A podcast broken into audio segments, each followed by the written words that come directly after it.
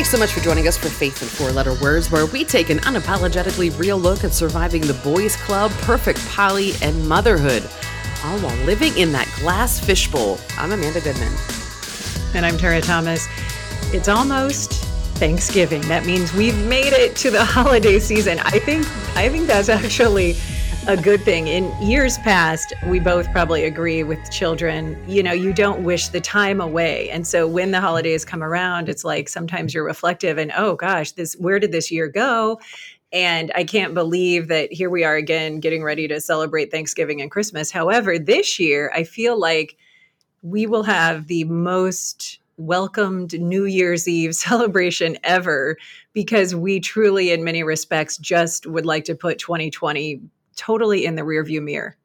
I am going to stay up until midnight because I want to watch this year die. Like I want to watch like I have never been so excited. I used to think New Year's Eve, like my dad and I were very odd.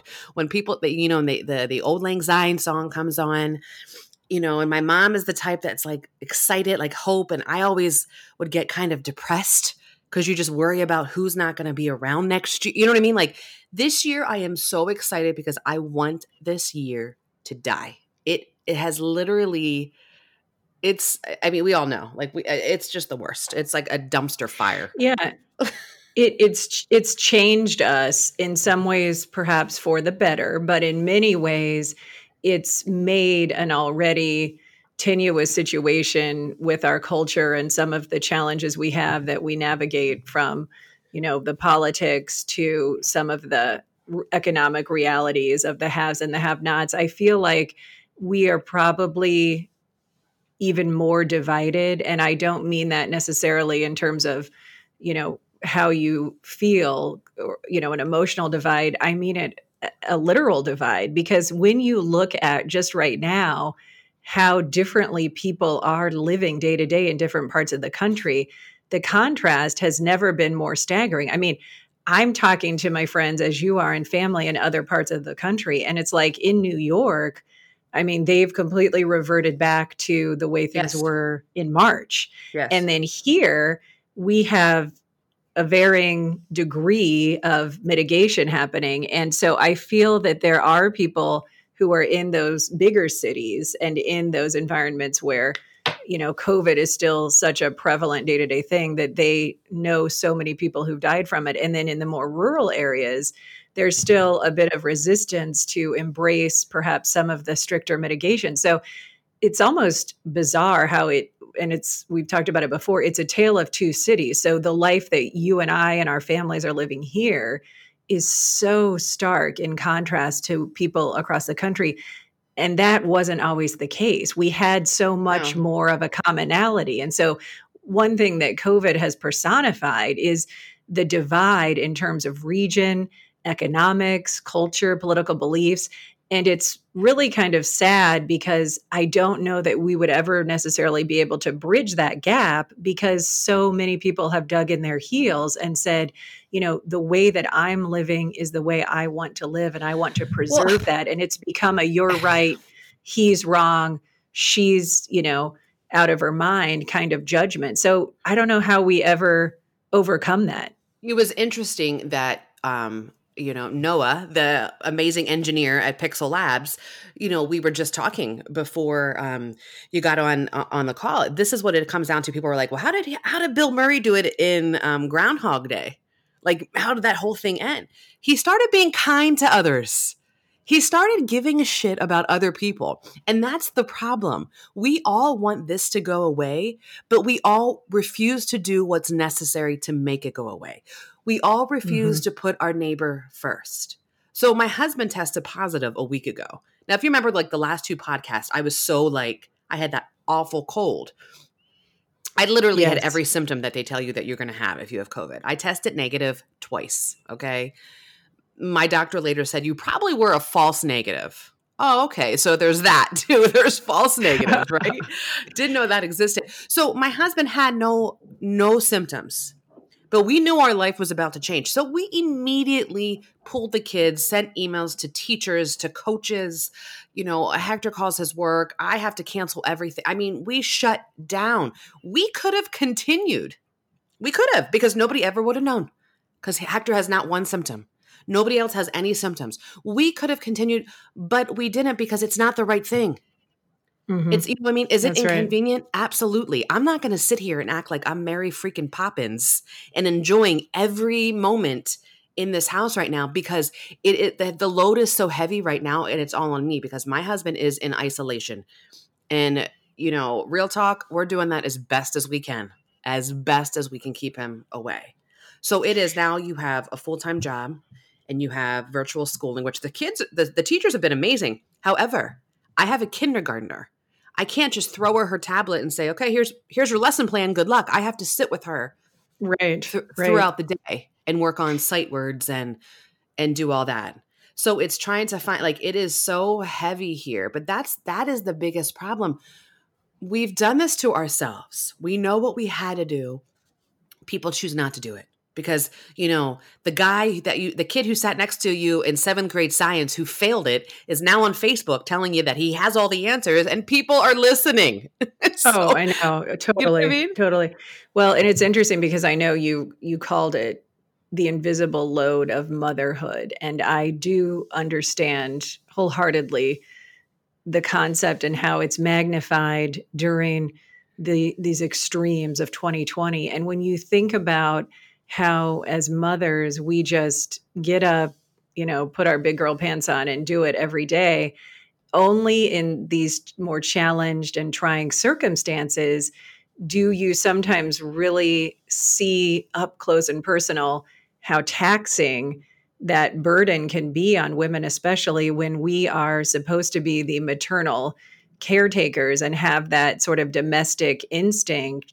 And then in many cases, as ours, working full time outside of the home, the contrast of maintaining that professional demeanor and attitude. And we have fully merged the two worlds. They've they've collided. Mm-hmm. And it's it's tough to navigate that because for you, your home essentially supporting your children as a stay-at-home mother due to everything happening with your family's health and yet you're still running a nonprofit as an executive director. And so that doesn't end when the COVID diagnosis begins. And I think the part that really has struck me more than anything this whole year that I know you can relate to is it's made all of our priorities shift to where we say, you know what, I don't have the mental stamina to take on all of these extras right now. I have to try to streamline and cut through the clutter and get down to the basics because that's the only way to stay sane. You have right. to just sort of cut everything out. And so, do I want to go back post COVID and hopefully at a point when we're all vaccinated? Do I want to go back to this world where I'm running around, driving everywhere all over town, going to all of these meetings and doing all these things that now I would prefer to do from the comfort of my office or home on a computer. I mean, I, I don't want to go back to that. So I think we will reflect in years to come gratefully on 2020 in that regard to say, you know what? It gave us back the ability to do a better job of juggling all these balls we have in the air and then to draw a line in the sand that people will now respect and say, no, I don't need to drive across town to meet with you, jump on a virtual call, and allow me to still stay at home with my, in your case, young children. Right. That's the difference. I mean, I, I actually think that's a good outcome. I am. this is the one thing the one thing that I am extremely thankful of, Tara, is because if you and I were still working in news, this story would be very different.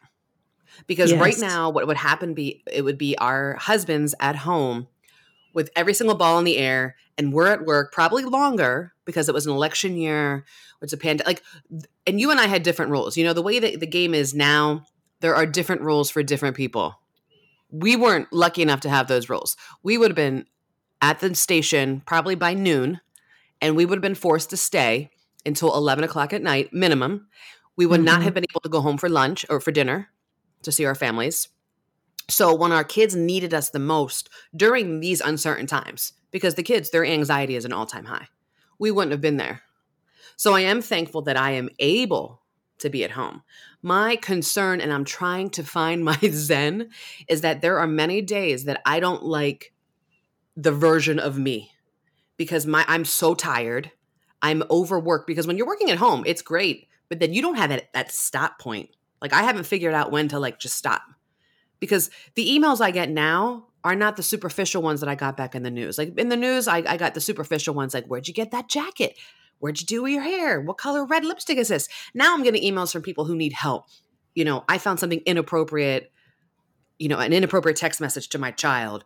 I think so and so is um, trying to groom my kid. You know what I mean? I'm, I'm getting these heavy messages. So I feel obligated, mm-hmm. whether it's at 10 o'clock, 1 o'clock in the morning, like I was this morning, working at 1 o'clock in the morning because I feel obligated and I have literally no more time. So I'm trying to figure out how to get back to the best version of myself that I am not snapping. That I don't resent my husband for being in isolation. Right, right. I'm like, man, he's got a whole, he's got a break He's got well, like, you know. well, just... right, though, you can't take a mental break because when you're on, and I mean on being engaged in your work, that mm. is because of social media and because of email and that instant we can reach out to Amanda 24 7. I mean, you are on a cycle where you don't mentally get a break because you don't set aside a point in your, you can't, you know, erase what's going on in your mind in terms of your professional engagement. It's an ever present reality that exists as you're still being a wife and a mother simultaneously. I mean, it's crazy. And I I am so guilty of it. I was brushing my teeth this morning and I hear that notification that a Facebook message has come in on the Waterloo Schools district Facebook page and it was somebody challenging uh, disagreements over virtual education and how it was being delivered and I, you know, stopped and put my toothbrush down so I could answer the message. And I thought, right. what are you doing?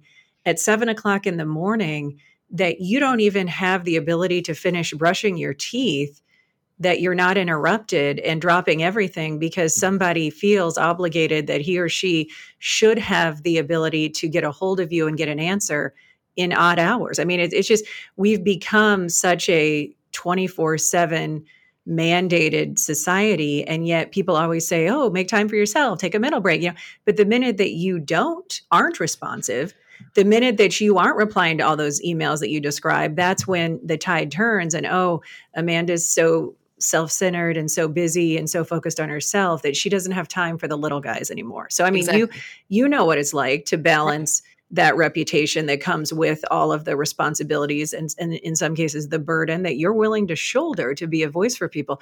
You know, I have to say I remember years ago watching Dr. Phil, which I it's funny that he comes to mind because my son, who is the com- the comedic relief to his classmates, his current screensaver or his profile picture when he's on virtual learning, when he put turns his camera off, it's a it's a shot at a glamour shot of Dr. Phil. So, because the kid is crazy. And so I awesome. loved that when I saw that because it just made me laugh and think about how when I was young, I remember when Dr. Phil first came on the scene by way of Oprah and the lawsuit with the cattlemen. And I saw an episode once where he talked about his wife, he and his wife and kids, they would have these family meetings and they would talk through problems and come up with solutions collectively. And I always remember thinking, well, gee, isn't that leave it to Beaver? You're having a family meeting.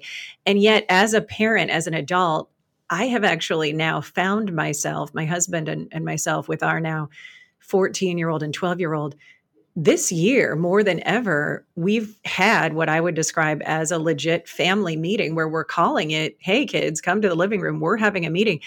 And they have the maturity now that we have had to navigate and talk through some of what you describe. And I and I want to be honest and tell the other women listening, embrace authenticity and exude mm sincerity to your children. Don't hide it. I told my kids, I said, listen, mommy is working very hard at her job, both at home and when I'm out, you know, in the office.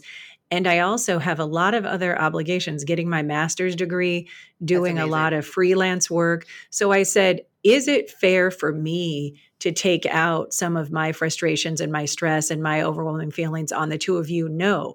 But can you do your part and pull your weight and help mommy and daddy actually have? When we're home, a more peaceful, engaged, interactive time with you guys? Yes. So pick up your clothes that you threw on the floor when you got in the shower, your dirty clothes, put all of the dirty dishes and wrappers that you guys brought into your rooms when you were watching Netflix or YouTube and put those back in the sink and soak them or rinse them and put them in the dishwasher and unload the dishwasher when we ask you to or take the clothes out of the dryer and put them in the washer. I mean simple things and I'm guilty of I like an organized house so I am a, in a constant state of tidying and I end up doing all this stuff for them and my husband said you have to stop this because they're going to be in college and beyond incapable of having an organized house they're going to be slobs. Right. Yeah that's how my kids are too they everybody looks at me like I handed handed everybody the basket of laundry the other day, and it was like I was Shrek coming into the room. They were looking at me like what, uh, like what, and I'm like, I don't do all of this. You know what I'm saying? Like I'm like I don't I, I don't wear all these clothes. These are you and like my my son is very much like me as a child. Like go clean your room and suddenly he appears with three baskets of dirty laundry when it's really the clothes that I just washed and folded the week before and he was too lazy to put them away. Oh, you know totally, I mean? totally. So it's it's just like that's where I was losing my stuff. I'm losing my mind. I mean, and like flying off the handle. You know, and we have we're Italian up in here, so we have. I, I appreciate a family meeting. You know, a good family meeting, and we we probably do it daily. And the kids now are like, "Oh my god, what do we have to?" And it's you know, I do the same. I I had the same conversation rec- recently. Could you guys help mommy? Do you think it's fair if mommy? You know what I mean? And it's I hope it's starting to click with the, the, older ones. The younger ones, though, are still like, I mean, I still have a three year old running around who refuses to potty train. And I had somebody the other day, um, a friend of mine who doesn't have children. She was like, Well, now is the perfect time for you to potty train. Yeah, I'll get oh right, on Rose, right on top Like, are you kidding me? No, it's the worst time to potty train. The worst. Just let her run around. No, I don't have time to clean up pee. I don't have time to clean up pee or other feces lying on my carpet because she doesn't know how to hit the toilet. Like it is not. I cannot add one thing to my plate right now. No. And I loved that video of of your little one with the vacuum cleaner with the attachment oh on the belly of Lucci. Uh, that was that was classic yes. toddlerisms. Yeah, they were literally playing with the vacuum, and my Aria loves playing with the vacuum. Like I, she'll go to work. Like she loves vacuuming, which that's my that girl is my ride or die but you know, putting the the vacuum attachment on Luciana's stomach, and that was happening while I was on like a, a Zoom call. Thank goodness there was no uh, video going, but that was my day watching these two and their shenanigans with the vacuum cleaner while I was on Zoom, and like because there's no balance.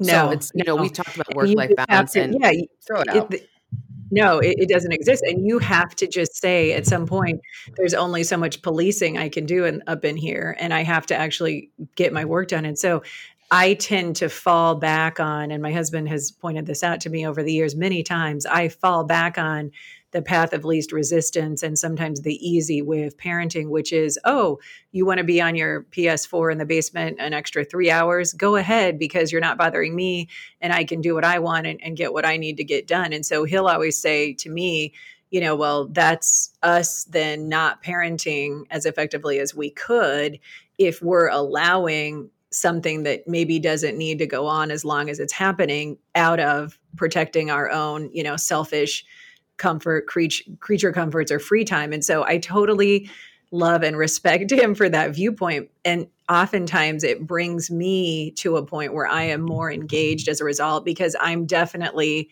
the too hands off, the every anything goes parent in contrast to his more let's have a schedule. You need to lift, you need to practice your guitar, you need to do. I mean, he is so much more structured and he's not an ex military guy or anything. It's just that's how he's wired. And so the he's two a, of us together are an interesting mix.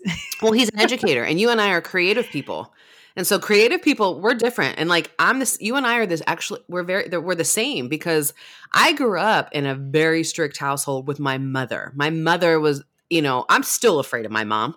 So apparently that means that she did did something right but I, would, you know, or my mom had like this regimented schedule, and it was I was the kid who could sleep over at a friend's house, but on Saturday morning she was picking me up at seven a.m. to come home and clean.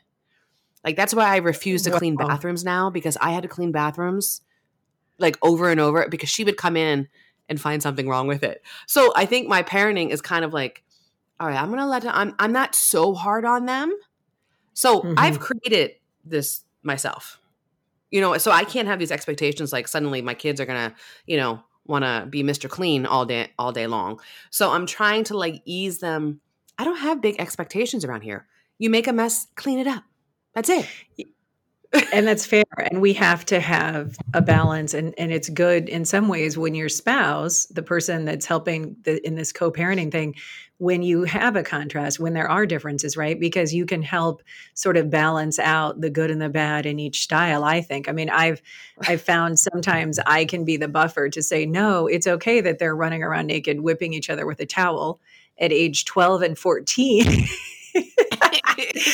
he's telling them to stop screaming and someone's going to get hurt and then i'm still in the mode of like let them have fun let them be kids when they're you know well, potentially see, going to hurt each other now that they're weighing like 130 pounds. So it's just an interesting dynamic. it is interesting. It's funny because when people are, people will say you know well how is your husband you know like my husband helps.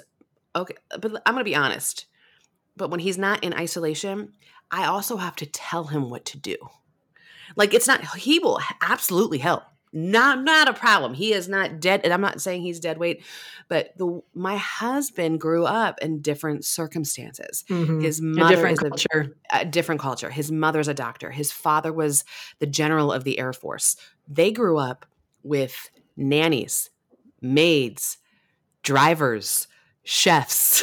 like so I mean they had some i mean they grew up in a very affluent life and um so for him it is different like the laundry was always done. And his mom was a a professional his mom is amazing but that that's not what he's that's not who he saw. So i'm always like well can we live like that? Can you give me these kind of people?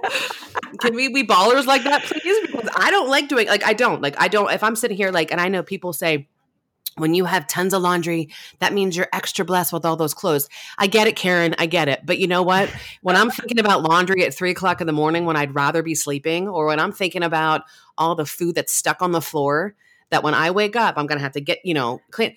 I don't want to think about any of that. Like, I, I know that I'm blessed. I know that I'm blessed because I work my ass off to help provide all this stuff for our family. I just don't want to do it. I don't want to clean bathrooms. Oh, I, yeah, I, mean, I just, yeah, I hear you. And I and I think we both can be honest that over the years we've been fortunate that we've been able to afford having sometimes a routine of, you know, a cleaning person that can come in and help even and I and I know that's something that many people would not be able to not just pay for but would not be able to sort of institute as a mechanism a uh, mechanism of support in their life but part of what we both have said and how we're committed to being better wives and mothers is if we work full time outside of the home sometimes that extra income can go toward alleviating our burden at home so we can be more present and be more engaged with our kids. And so finding ways to lessen that invisible load at home is paramount for us being not just good stable people but being able to pour into our kids and having you know more energy to devote to that parenting my husband is